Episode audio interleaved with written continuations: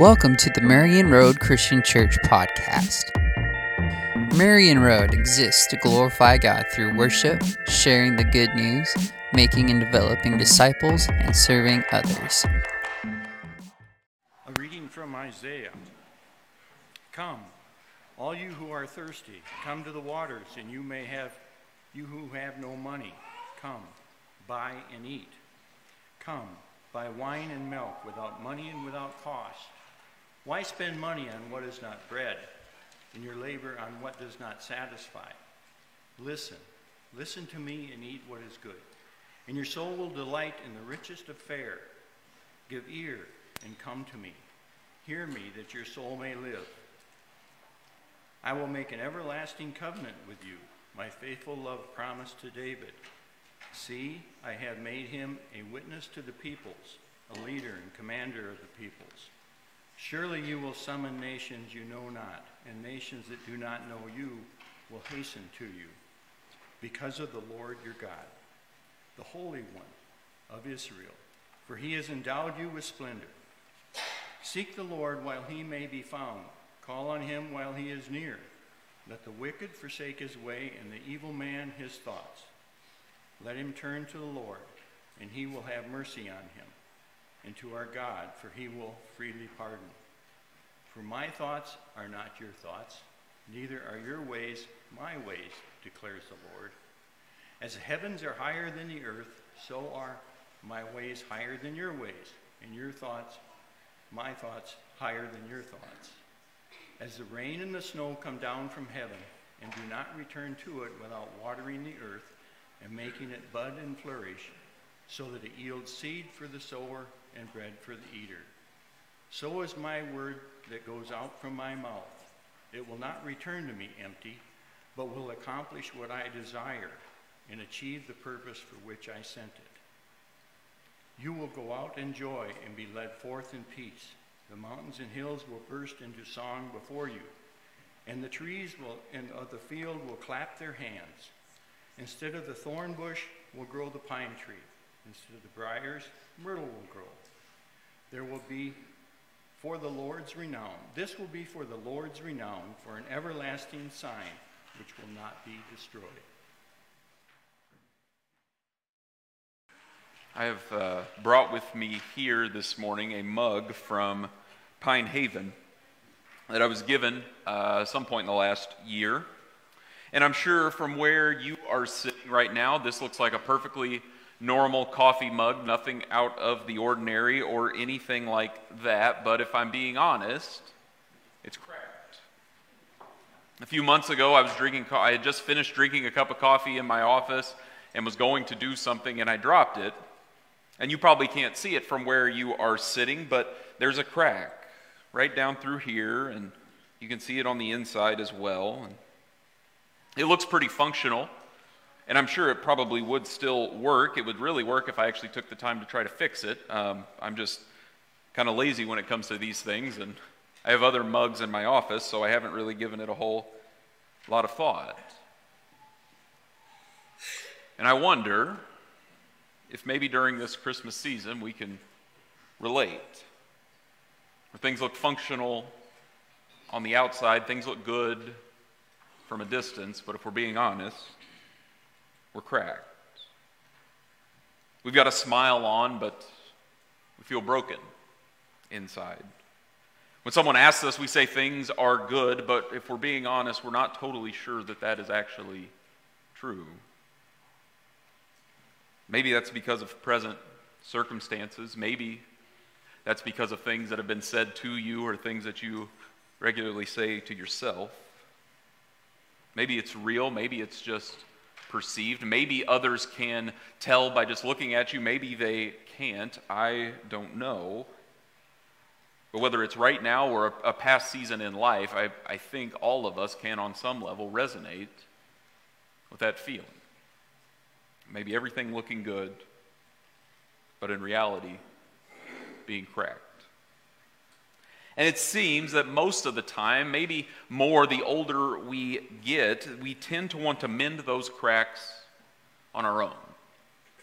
We think we can figure it out, we've lived enough, we know enough, we should be able to make things better. And sure, it might not be fixed completely, but things will be good enough. And again, if we're being honest, we know that doesn't always turn out like we would hope. One of the perks of marriage for me, far from the only one, I should clarify, but one of them has been that I have a whole new family now from which I can access for sermon illustrations. And I have held off on that as long as I can, but with our kids helping us in worship today, it felt fitting for me to open up that can, so to speak. Because back in the summer, I had just gotten a new phone and was kind of playing around with it, figuring out how the new camera on it worked. And I got this video of my now nephew Toby that I think illustrates pretty well what this feeling of trying to fix it on our own looks like.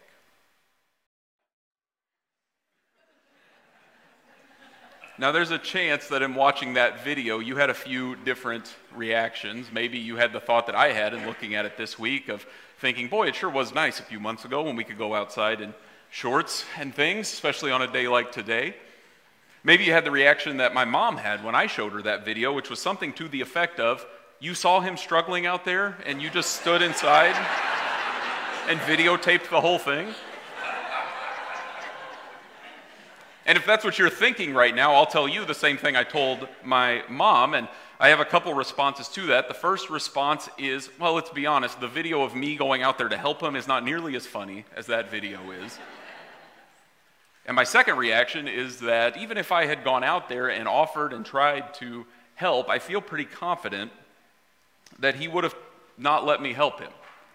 He would have said he could figure it out on his own. He tends to be kind of stubborn. People tell me he's a lot like his grandpa, and I don't know what they mean by that, but that's just what I've been told. And I think he's far from the only one. I can resonate with that feeling more than I would care to admit. And I don't know about you, but I can think of seasons of life where things were not well, where I was struggling. And there were people around me that would be glad to offer to help, would be glad to do whatever they could, and instead I thought to myself, it's okay, I can figure it out. I don't need any help. Sure, the hose is tangled, and sure, every time I try to untangle it, it just ends up being tangled again, but that doesn't mean I'm doing anything wrong. It just means I need to try a little harder, I need to do it one more time, and then maybe it will work. I can figure it out on my own.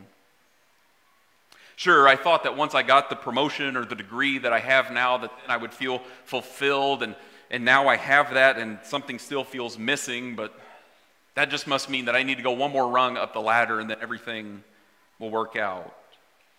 Sure, every relationship I have been in up to this point has left me feeling more and more broken, but that just must mean I haven't met the right person yet, and the next person I meet, they're the ones that are going to fix everything.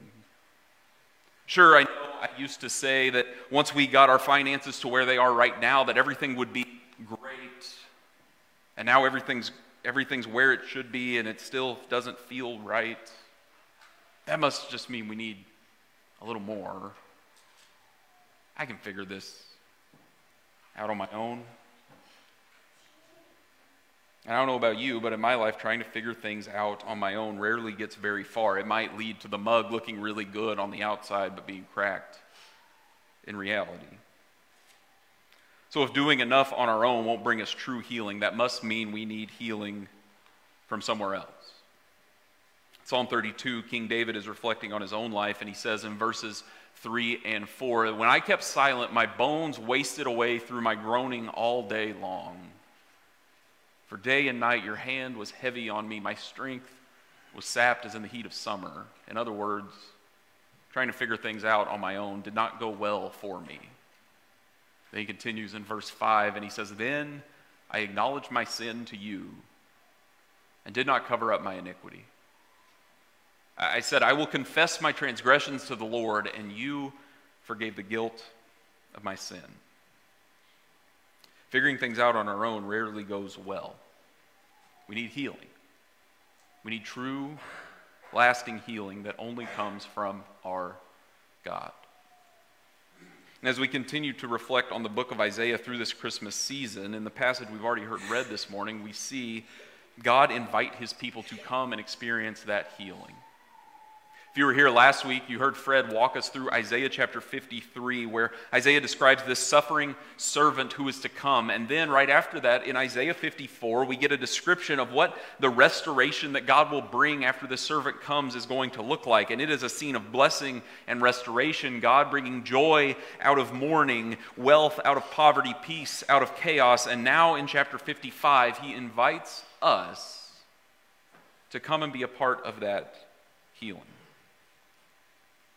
And over the course of this chapter that Jim has read for us this morning, we hear this invitation come in three phases. In verses 1 to 5, we get the invitation itself. In verses 6 and 7, we're told how to accept the invitation. And then in verses 8 to 13, we are told why we should accept it. So I just want to walk through those three pieces for us this morning of this chapter that invites us to come and to be healed. Because this invitation comes out to us in the first couple verses of this chapter like a carnival barker wanting you to come play a game at the fair, or a vendor wanting you to buy a hot dog at a ball game. I guess at a football game, but any kind of ball game.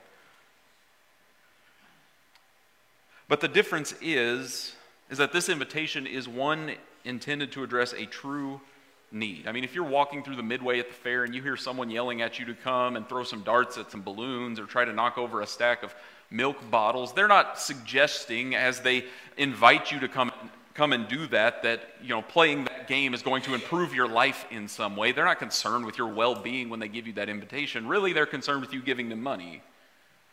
If you're at a ball game and a vendor comes by and offers you a hot dog or cotton candy, or more than likely offers it to your kids, they're not suggesting that they have a deep concern for your nutritional needs and that in some way this cotton candy is going to address that nutritional need.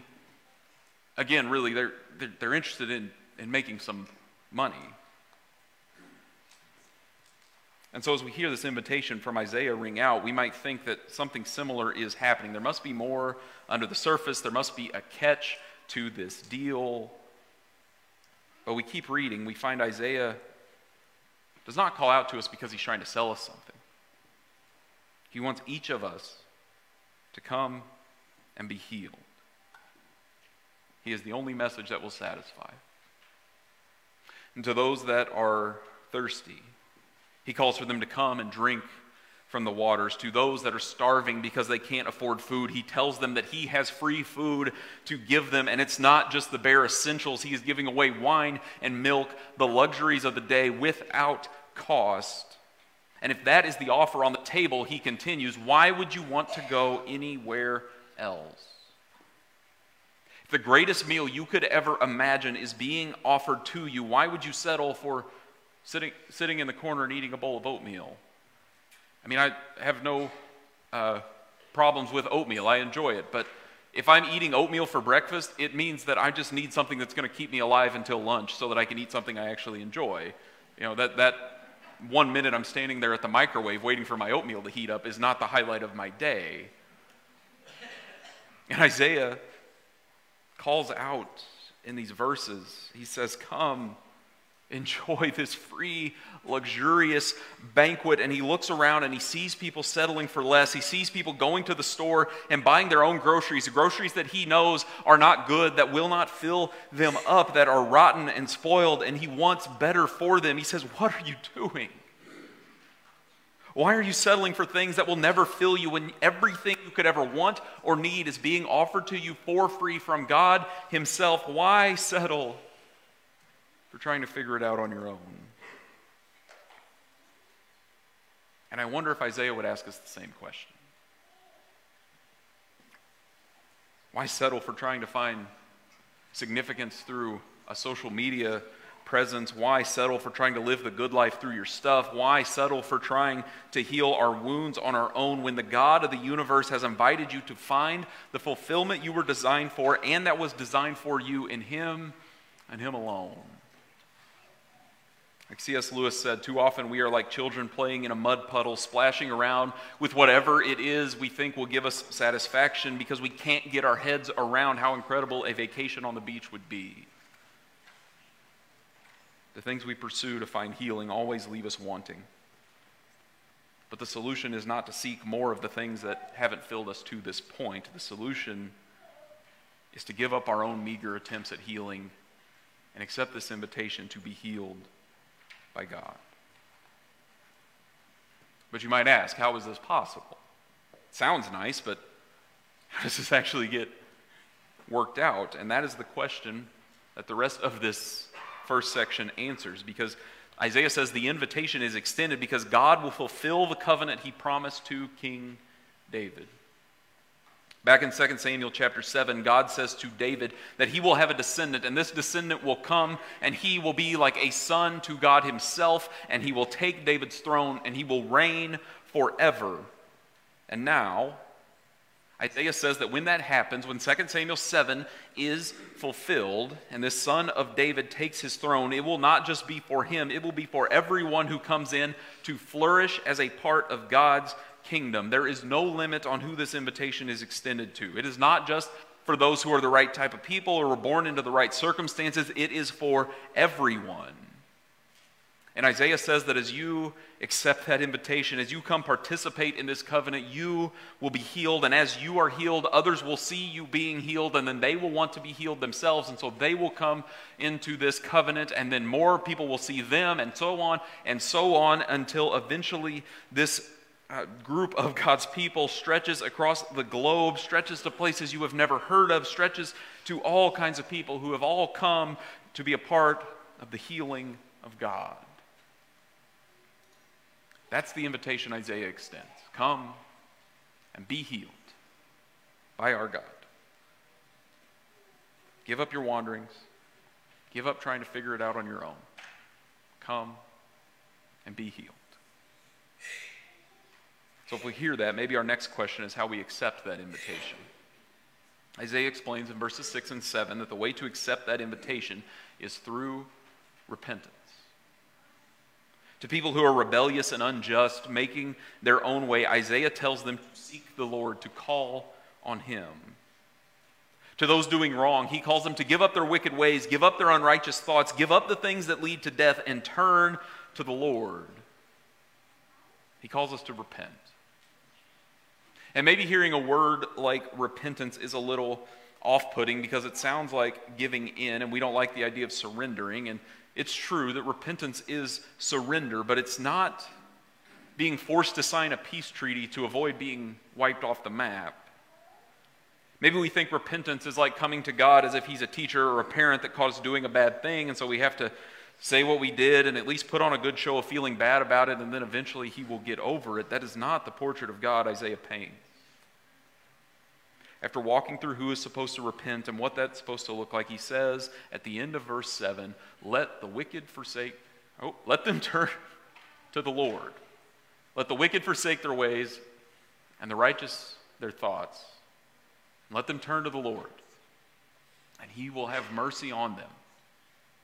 And to our God, for he will freely pardon.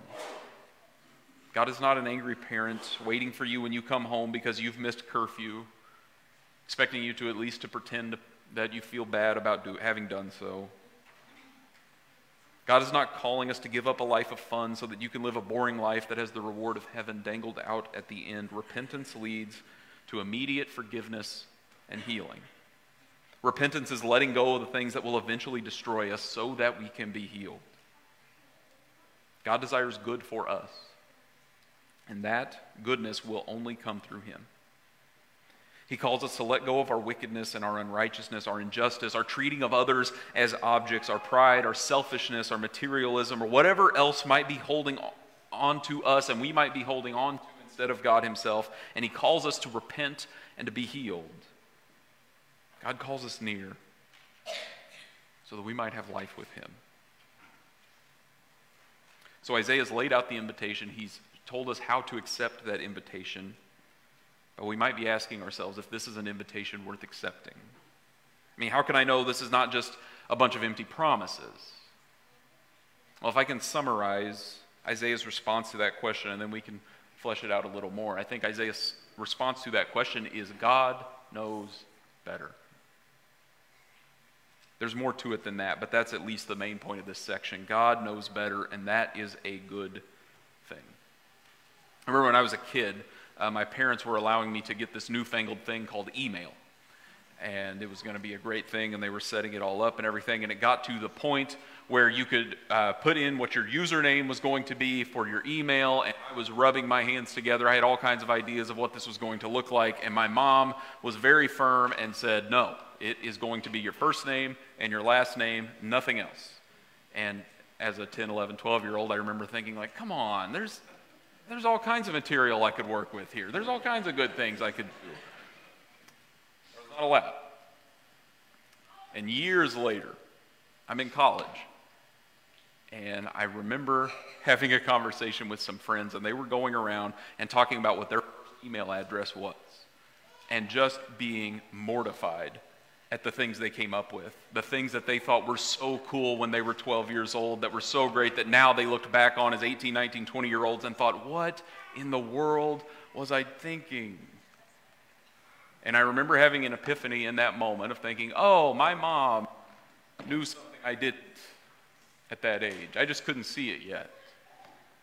My mom knew better. My mom was trying to save me from pain and humiliation down the road when I was in college. I just didn't have the perspective to be able to see it. I think in these verses, Isaiah is saying something similar about God. The gap between what God understands and what we understand is infinitely greater than the gap between what I understood as a 12-year-old and what my mom understood when I was 12 years old. And that's a good thing. Back in chapter 6 of this book, Isaiah was called to be a prophet after he has this incredible vision of the presence of God. And Isaiah catches just a glimpse of the glory of God. He cries out in Isaiah 6:5, he says, "Woe to me! I'm ruined. I'm a man of unclean lips, and I live among a people of unclean lips, and my eyes have seen the King, the Lord Almighty." Being confronted with the perfection of God causes Isaiah to realize all of his own imperfections, and he is certain that he will not survive, but instead, God cleanses him.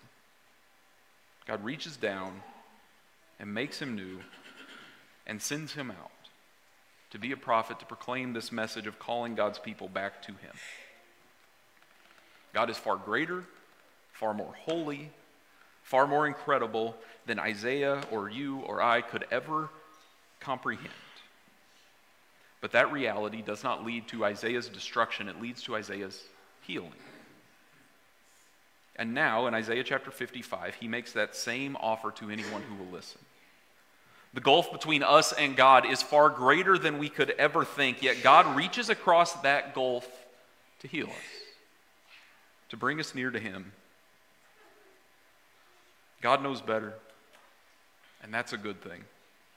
God knows better, and because he knows better, we can trust that he will do what he has said to do, and when he does what he says he will do, it might not be exactly what we expected, but it will bring healing. God knows better, and because God knows better, he doesn't work in our ways, and that is a good thing. And because God knows better, that means when we find him working in ways that seem strange to us, we can trust in him.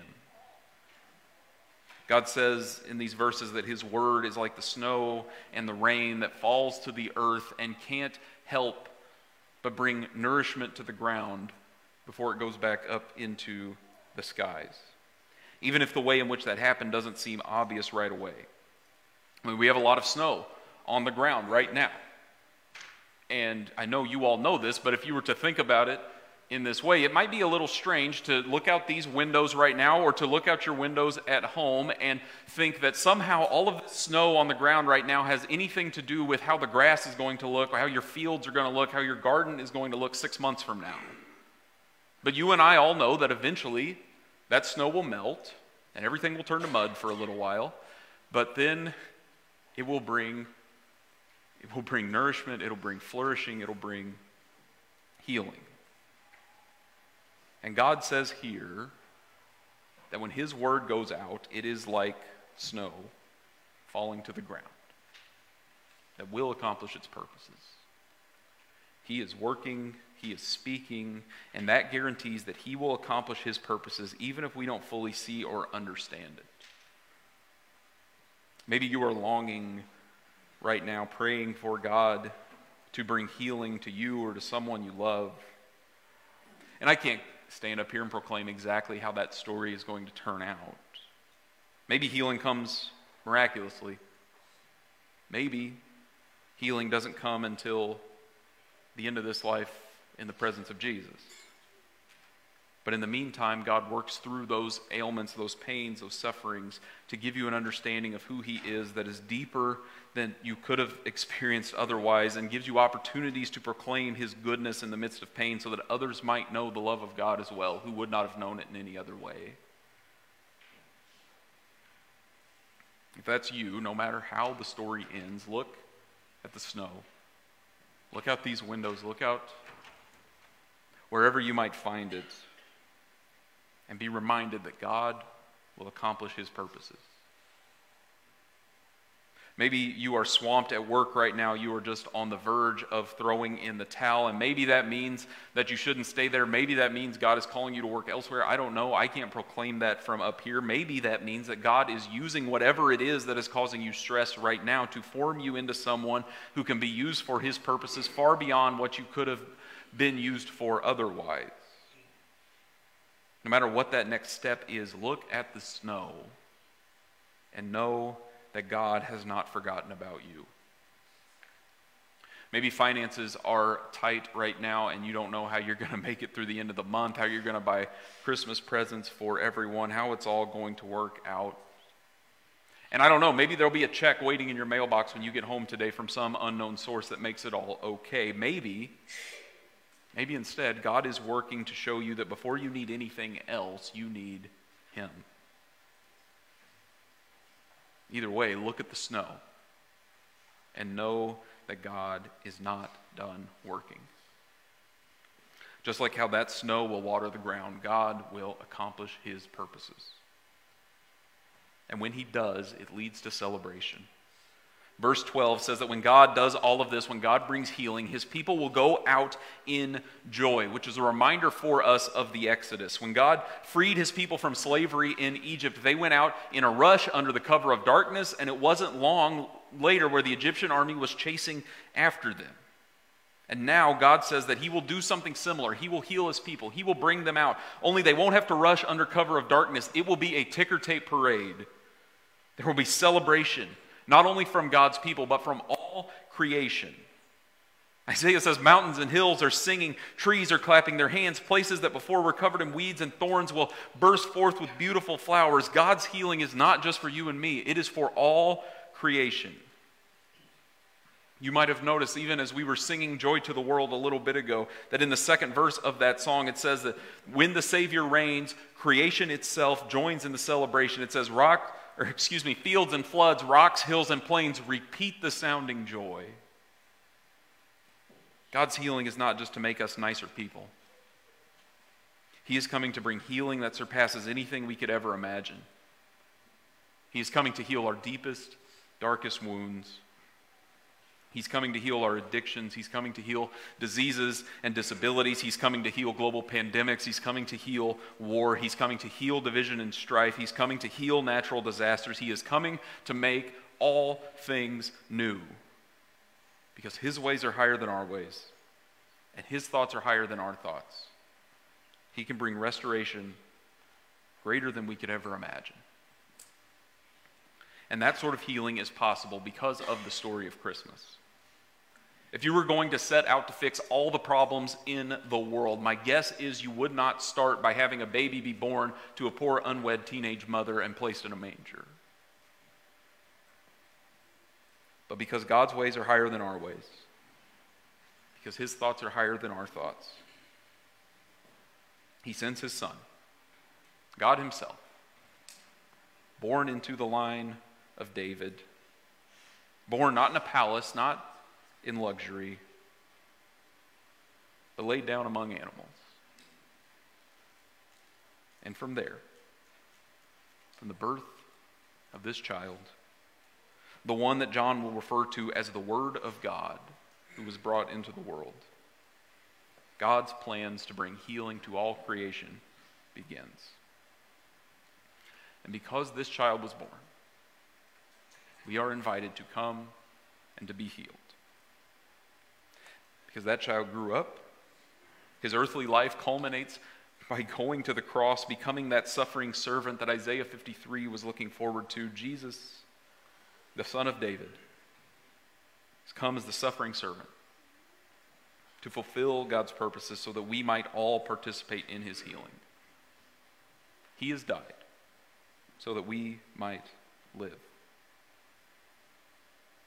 He took the punishment we deserve so that we might join in the celebration. Jesus has suffered so that you and I might be made new. This Christmas, we are invited to come and participate in the healing Jesus has come to bring. So if you've never followed him before, if you have in the past and have wandered away, Jesus invites you to come to him, to repent, so that you might be healed. For those who do repent, for those who do surrender to the incredible, mysterious purposes of God, there's a promise of healing and restoration, sins forgiven, freedom available, healing for you and all creation. Come and be a part of it. Would you pray with me? God, we thank you for your Son who has come to heal us, to heal every part of who we are, to heal creation itself. God, help us come before you in humility and repentance, acknowledging who you are, acknowledging what you've come to do for us so that we might be made new. We ask all this in the name of your Son, Jesus. Amen. We hope that you were encouraged and challenged by this message given by our own senior pastor, Monty French.